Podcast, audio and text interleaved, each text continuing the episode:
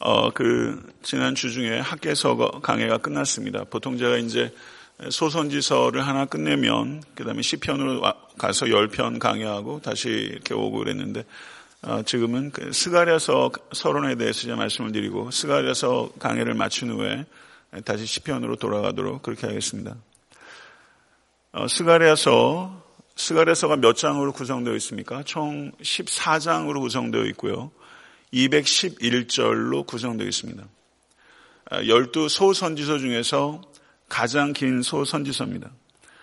스갈에서 다음으로 분량이 긴 게 호세아서인데요. 호세아서 역시 14장으로 구성되어 있고 207절로 구성되어 있습니다. 그러니까 스갈에서가 12소 선지서 중에서 가장 길다. 14장 211절로 구성되어 있다. 이렇게 기억하시면 좋겠고요.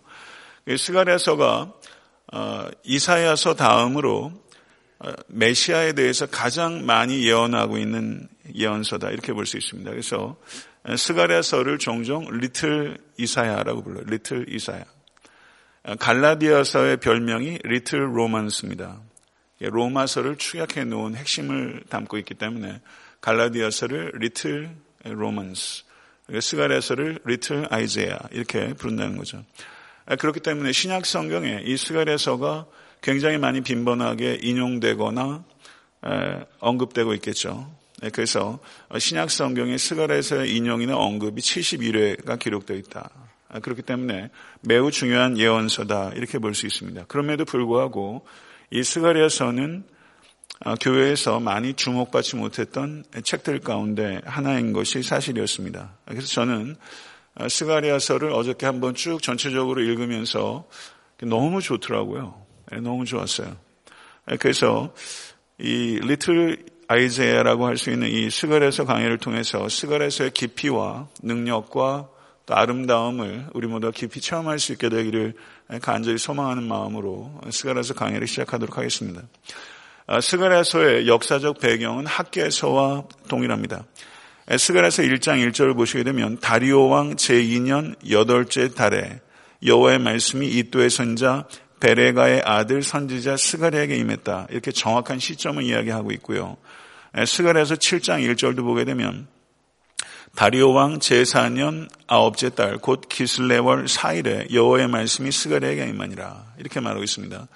그러니까 첫 번째 계시의 말씀이 다리오 왕 제2년 여덟째 달에 그리고 두 번째 계시의 말씀이 다리오 왕 4년 아홉째 달에 그러니까 2년 1개월 차이를 두고 첫 번째 계시, 두 번째 계시의 말씀이 이렇게 임했다. 이렇게 볼 수 있습니다. 다리오 왕 2년이면 주전 520년입니다.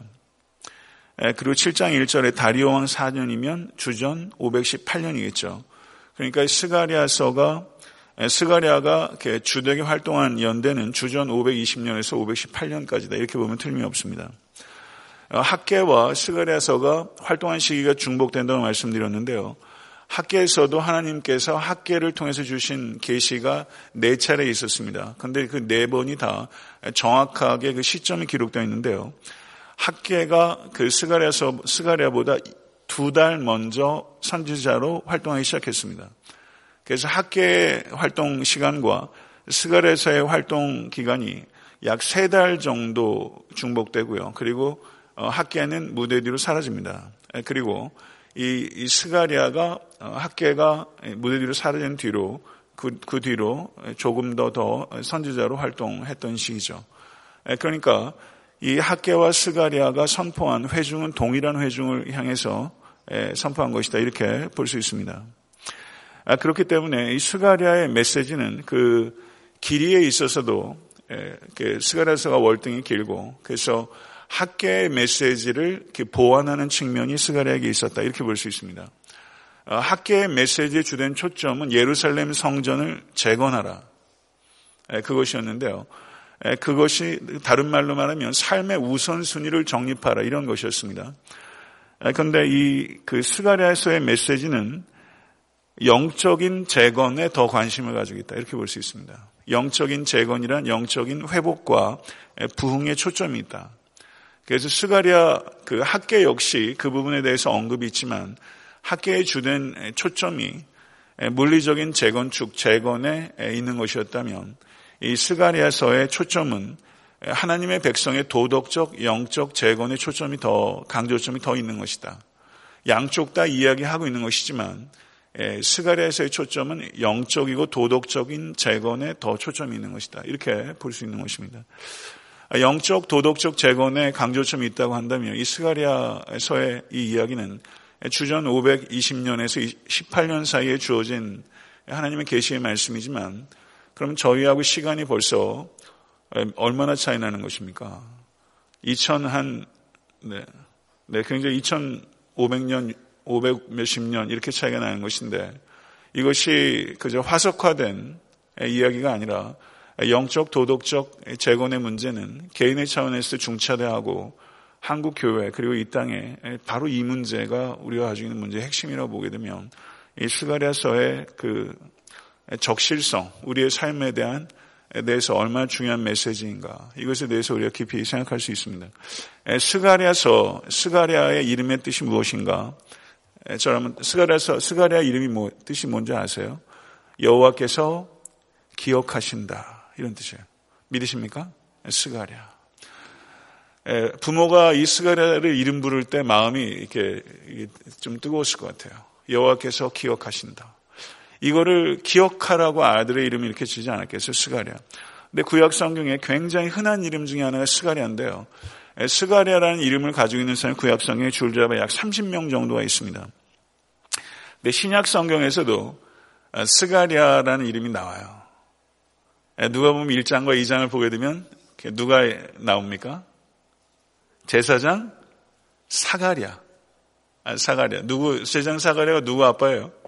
세례 요한의 아버지. 훌륭한 사람입니다. 예, 세례 요한의 아버지 사가랴. 예, 스가랴예요. 예, 같은 이름이에요. 똑같은 뜻입니다. 근데 거기에서는 사가랴라고 음역을 한 거죠. 근데 똑같습니다. 제크라야. 예, 스가랴입니다. 예, 하나님께서 기억하신다. 믿으십니까? 그럼 하나님께서 뭘 기억하세요? 하나님께서 하나님의 백성을 기억하시고 그 백성과 맺은 언약을 기억하세요. 하나님께서 이 자리에 계신 여러분 한 분한 분을 저를 그리고 우리 교회를 기억하신 줄로 믿으시기 바랍니다.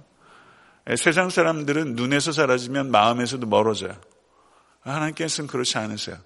하나님께서 구약 성경에 노아의 방주에 들어가도록 한 다음에 8장을 보게 되면 권념하셨다. 그러니까 하나님께서 remembered 하시는 하나님이에요. 믿으십니까? 예, 하나님께서 우리들을 기억하시고 또 우리와 맺은 언약을 성경에 주신 이 약속들을 하나님께서 기억하세요.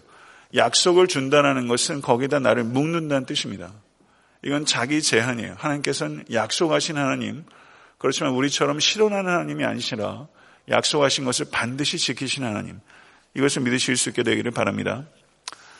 스가랴는 어떤 사람이었는가? 느헤미야 12장 16절을 보게 되면 이또 족속에는 스가랴요. 긴느족, 긴느돈 족속에는 무슬람이요라고 말하고 있습니다. 그러니까 스가리아가 포로에서 귀환한 인물이었다. 그리고 제사장 족속 가문에 속한 상류층이었다. 이렇게 볼 수 있습니다. 그러니까 스가랴는 선지자요 동시에 제사장이었다. 이렇게 볼 수 있고요.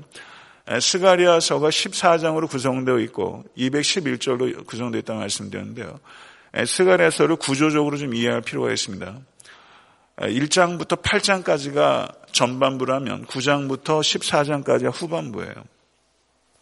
그래서 어떤 학자들은 이 전반부와 후반부가 너무나 내용적으로 문체적으로 좀 다르기 때문에 저자가 다르다 이렇게 얘기하는 사람들이 있어요.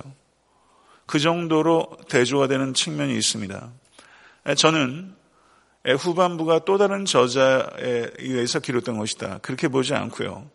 이 스가랴의 인생 그 말년쯤에 기록된 것이 이 9장부터 14장일 것이다. 전 그렇게 보고 동일 저자에 의해서 기록된 하나님의 말씀이다. 문학적으로도 그 주제적으로도 그 대조가 명확한데요. 1장부터 8장까지는 산문입니다. 산문. 그래서 역사적 사건들과 환상들이 기록되어 있다면 9장부터 14장은 미래에 대한 예언적인 시적인 요소가 강한 그런 내용이에요. 시이면서 동시에 산문적인 요소가 있는 부분이 9장부터 14장이다. 이렇게 볼 수 있습니다. 1장부터 8장은 아까 말씀드린 대로 1장 1절의 내용을 보시면 그리고 7장 1절의 내용을 보시게 되면 이 다리오 1세 2년부터 다리오 1세 4년까지 그 기간 동안에 주어진 하나님의 계시의 말씀입니다. 정확하게 날짜가 있어요. 1장부터 8장까지는 정확하게 하나님께서 스가랴에 주신 말씀이 언제 있었는지를 기록하고 있는데 9장부터 14장은 이 언제 이 말씀을 주셨는지 그 날짜에 대한 언급이 없습니다. 포로에서 귀환한 후에 이스라엘 백성들의 삶이 변하지 않았어요. 포로에서 귀환한 후에 여전히 이스라엘 백성들은 곤고했어요. 그래서 예레미야와 에스겔을 같은 선지자를 통해서 약속하신 바벨론 포로에서 귀환한 후에 회복이 잘 보이지 않았어요. 그래서 이스라엘 백성들은 하나님의 언약이 실패한 것 아닌가 하는 의심에 빠지고 그리고 하나님의 언약에 대한 무관심과 불신 그리고 심지어 환멸에 빠지는 사람들이 있었습니다. 이때 스가랴는 이스라엘 백성들에게 언약에 대한 믿음과 희망과 축복의 메시지를 전달해야 될 필요성을 느꼈고 그리고 하나님께서는 스가랴를 통해서 그런 메시지를 주셨습니다. 희망이 안 보인다고 냉소적이 될 수 있습니다. 아마 여러분들 신앙생활 하시면서 그런 경험들과 무관한 신앙생활은 없어요.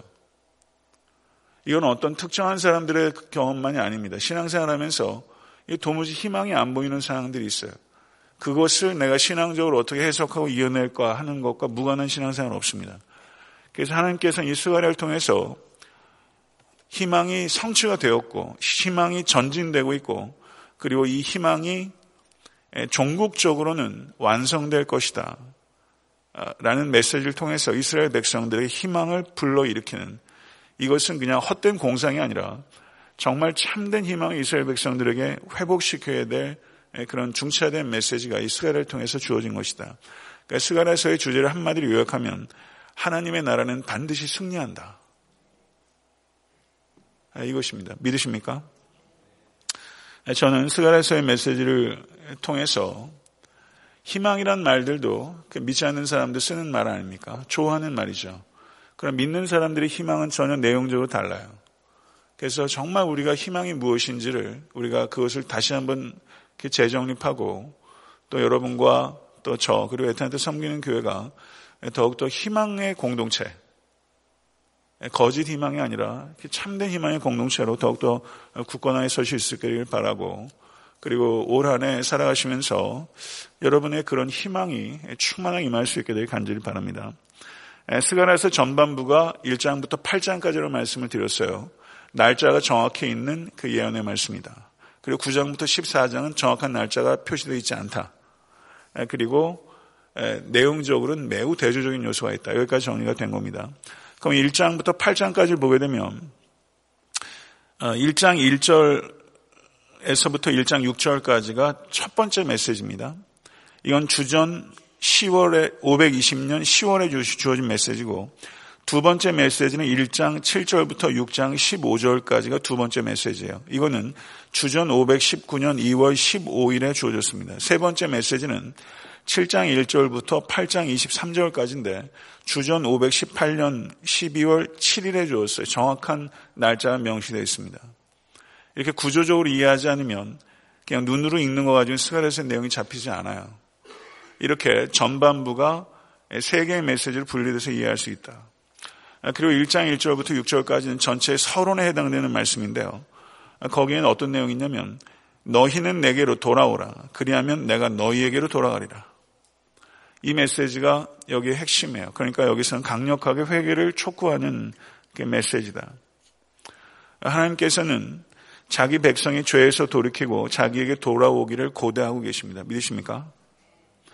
1장 7절부터 6장 15절은 미래에 대한 8개의 환상들이 기록되어 있어요. 환상들을 해석하는 게 어렵죠. 그러니까 해석적으로 난, 난제가 있다는 겁니다. 그런데 첫 번째 환상은 1장 7절부터 17절까지인데 화석류 나무들 사이에 서 있는 한 사람에 대한 환상이에요. 그 환상의 내용은 하나님께서 자기 백성의 처지를 아시고 불쌍히 여기셔서 그 고난에 함께 동참하시며 시온을 다시 위로하고 예루살렘을 다시 선택할 것이라는 약속입니다. 두 번째 완상은 1장 18절에서 21절인데 네 개의 뿔들과 네 명의 장인들에 대한 환상이에요. 그 내용은 하나님께서 자기 백성들이 당하는 학대에 관심을 갖고 계시며 그에 대해서 책임져야 될 사람들을 벌하실 것이다. 이 환상입니다. 세 번째는 2장 1절부터 13절인데 측량줄을 가지고 있는 한 사람에 대한 환상이에요. 이 내용은 하나님께서는 자기 백성을 돌보시고 이 세상과 다음 세상의 삶에서 하나님의 백성의 안녕과 복된 삶을 책임지신다. 믿으십니까? 네 번째 환상은 3장 1절부터 10절인데 여호수아의 옷을 정결케 하시는 환상입니다. 그 내용은 하나님께서는 죄를 극도로 혐오하시고 하나님은 죄에 대한 공의롭고 두려운 재판장이시지만 죄인에 대해서는 극률이 많으신 변호인이시다라는 내용입니다. 다섯 번째 환상은 4장 1절부터 14절인데 한 개의 등잔대와 두 그루의 감람나무에 대한 환상입니다.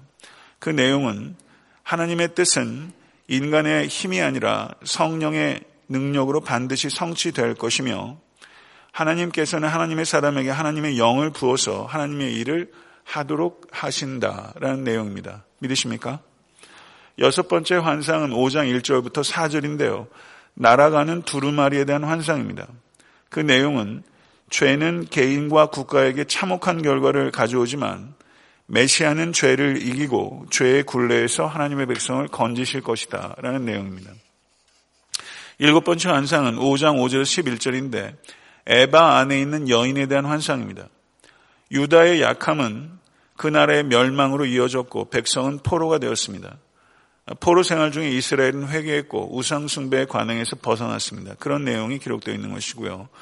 여덟 번째이자 마지막 환상은 6장 1절에서 15절인데 네 대의 전차에 대한 환상입니다. 이 내용은 열방은 자기가 지은 죄에 대해서 심판을 받을 것이다. 그리고 메시아는 죄를 이기셨으며 언젠가는 죄의 존재 자체를 도말할 것이다. 이런 내용이에요. 믿으십니까? 이 하나하나 그 내용이 복음이죠. 메시아는 죄를 이기셨습니다. 믿으세요?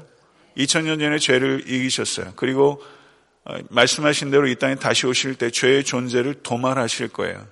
맞습니까? 예, 이 내용이에요. 그리고 7장 1절부터 8장 23절은 사회 정의에 무관심한 금식은 아무 의미가 없다. 그런 내용입니다. 하나님을 기쁘시게 하기 위해서는 하나님을 섬기는 동기가 중요하다는 것이고, 그리고 사회 정의에 무관심한 종교적 열심은 무의미하다. 이것에 대해서 이야기를 하고 있습니다. 9장 1절에서 11장 17절은 하나님의 백성의 회복을 이야기하는 부분인데요. 메시아는 왕 중의 왕이시며 이 세상에 처음 오셨을 때 죄로부터의 구원을 베푸셨고 이 땅에 다시 오실 때 만국의 평화를 가져오시고 자기를 믿고 따르는 자들에게 축복을 부어 주시겠다는 말씀입니다. 메시아는 진심으로 양떼를 돌보시는 선한 목자이십니다. 그러나 안타깝게도 많은 사람들이 그리스도의 사랑의 인도하심을 거부하고 있습니다. 선한 목자의 인내가 끝날 때 선한 목자를 거부한 것에 대한 무서운 대가를 치르게 될 것입니다. 선한 목자를 믿고 따르는 자에게는 은총과 연합을 부어주실 것이다. 이렇게 약속하셨습니다. 끝으로 12장 1절에서 14장 21절을 보게 되면 여호와께서 여러 나라들의 공격으로부터 이스라엘을 구원하실 것이다. 이스라엘이 회개하고 전에 배척했던 메시아를 왕으로 받아들일 때 여호와 하나님께서 이스라엘의 죄를 용서하시고 그 땅의 악함을 제거하실 것이다. 여호와 하나님께서는 오셔서 자기 백성을 구원하시고 평화와 축복과 공의가 넘치는 영광스러운 나라를 완성하실 것이다. 이런 내용들이 기록되어 있습니다. 제가 굉장히 함축적으로 스가라서 14장의 주제와 구조에 대해서 제가 말씀을 드렸어요. 이것을 그 CD로 반복해서 들으시면 전체적인 그 프레임을 가질 수 있으시게 될 거예요. 그래서 항상 성경을 그 이해하실 때는 그 여러분들이 이렇게 좋아하는 구절들 몇 구절을 그냥 이렇게 하는 식으로 읽으지 마시고 항상 전체적인 적어도 그 권 전체의 구조 안에서 큰 그 숲을 먼저 형성하시고 그 개별적인 본문을 이해하셔야 그것이 하나님의 뜻을 바르게 이해할 수 있는 그건 필수적인 과정입니다. 그래서 항상 이 적어도 그 권 안에서 가령 요한복음을 이해하시려면 요한이 쓴 요한 1, 2, 3서와 요한계시록까지의 그 요한에 대한 이해와 요한의 신학을 이해하고서 요한복음의 개별적인 본문을 보는 것과 그걸 전혀 이해하지 못하고 관심도 없이 개별적인 내용들을 그냥 자의적으로 이해하는 것. 물론 의미 있어요. 그렇지만 아쉬움이 있다는 거죠. 그래서 그저 그 어, 우리가 어, 어린아이의 호기심을 가지고 성경을 주관적으로 읽어내는 것 좋지만 좀 더 객관적으로 성경을 연구하는 자세를 가지고 이 성경을 좀 더 문맥 속에서 객관적으로 그 내용을 하나님께서 원래 무엇을 의도하셨는지 original intention이라고 합니다. 원 저자의 의도를 저희가 이해를 하고 그때 그곳에서 어떤 의미였는지를 해석하고 지금 이곳에서 나에게 어떤 의미인지를 적용하는 것. 이 두 가지의 밸런스가 굉장히 중요하다는 것이죠. 그래서 그때 그곳에서의 해석만을 생각하면 이건 학자적인 작업이기 때문에 네, 그것만 있어서는 안 됩니다. 그렇지만 그것을 무시하고 지금 이곳에서 나에게 어떤 의미인가만 생각하게 되면 그것은 성경의 뜻과는 상관없는 매우 주관적인 reading이 될 수 있어요. 그래서 그때 그곳에서 어떤 의미였는가와 지금 이곳에서 어떤 의미인가. 제가 늘 강조하지만 what it meant 이것이 무엇을 의미했는가. what it means 그것이 나에게 어떤 의미인가. 이 두 가지 차원의 이 밸런스를 항상 유지하면서 텍스트를 대하려고 하는 이 진지한 노력 굉장히 중요하다는 것이죠. 그래서 제가 누누이 말씀드리지만 설교자의 설교에만 의존하는 신앙생활은 탈피하셔야 됩니다. 그래서 말씀 자체로 들어가셔서 설교자가 아무리 간을 빼려고 해도 설교를 구성하려면 논리를 구성해야 되고 그거든요. 설교, 성경 텍스트가 가지고 있는 논리를 저는 가급적 최대한 따라가려고 하는 기본 위에서 설교를 하고 있지만 피상적으로 성경 말씀 읽지 마시고 목회자 의존하지 마세요. 하나님의 말씀을 권위는 목회자의 권위는 제한적인 것이고 절대적인 권위는 오직 성경의 권위입니다. 이것을 생각하시고 말씀과 깊이 들어가세요. 그래서 진리를 탐구하시는 그런 여러분과 제가 될 수 있기를 간절히 바랍니다. 진리의 그 계시의 산에 올라가신 때 목회자의 손만 붙들고 올라가지 마세요. 높은 산에 올라가면 셀파가 올라가는 데까지 한계가 있고 그 다음은 그냥 올라가지 않습니까? 저는 그냥 좋은 셀파, 그게 제가 셀파라고 그러죠. 그게 제 역할이에요. 그래서 여러분들이 직접 그 산의 정상에 올라가실 수 있도록 저는 그걸 계시의 산에 좀 올라가실 수 있도록 그런 도움을 드리는 게 제가 제 설교의 목표이기도 하고 궁극적으로 성도님들의 유익에 있어서 그게 가장 중요한 것이다. 저는 그렇게 확신하는 사람입니다. 모쪼록 스가랴서 말씀을 통해서 스가랴서에 대해 깊이 이해를 가지고 있는 분들은 거의 없으실 거예요. 그래서 스가랴서를 계속 반복적으로 읽으시면서 아, 이 sentence가 어디까지가 meaning unit, 의미 단위가 어디까지인지를 보시고 여기에 키워드가 뭔지, key sentence가 뭔지 그런 것들을 정리해 가시면서 그렇게 하시는 거예요. 그리고 제가 전, 전하는 메시지를 들으시는 거예요. 이 말씀만 하고 맺겠습니다. 저희 교회 성경 공부가 1년에 세 차례 있지만요. 정말 성경 공부 원하세요? 홈페이지 들어가세요. 제가 설교 강의한 게 30 몇 건 있습니다. 제가 확신하건데 그 정도의 내용을 구성적으로 가지고 있는 교회 많지 않습니다. 그 내용들 들으시면서 메모하면서 써보세요.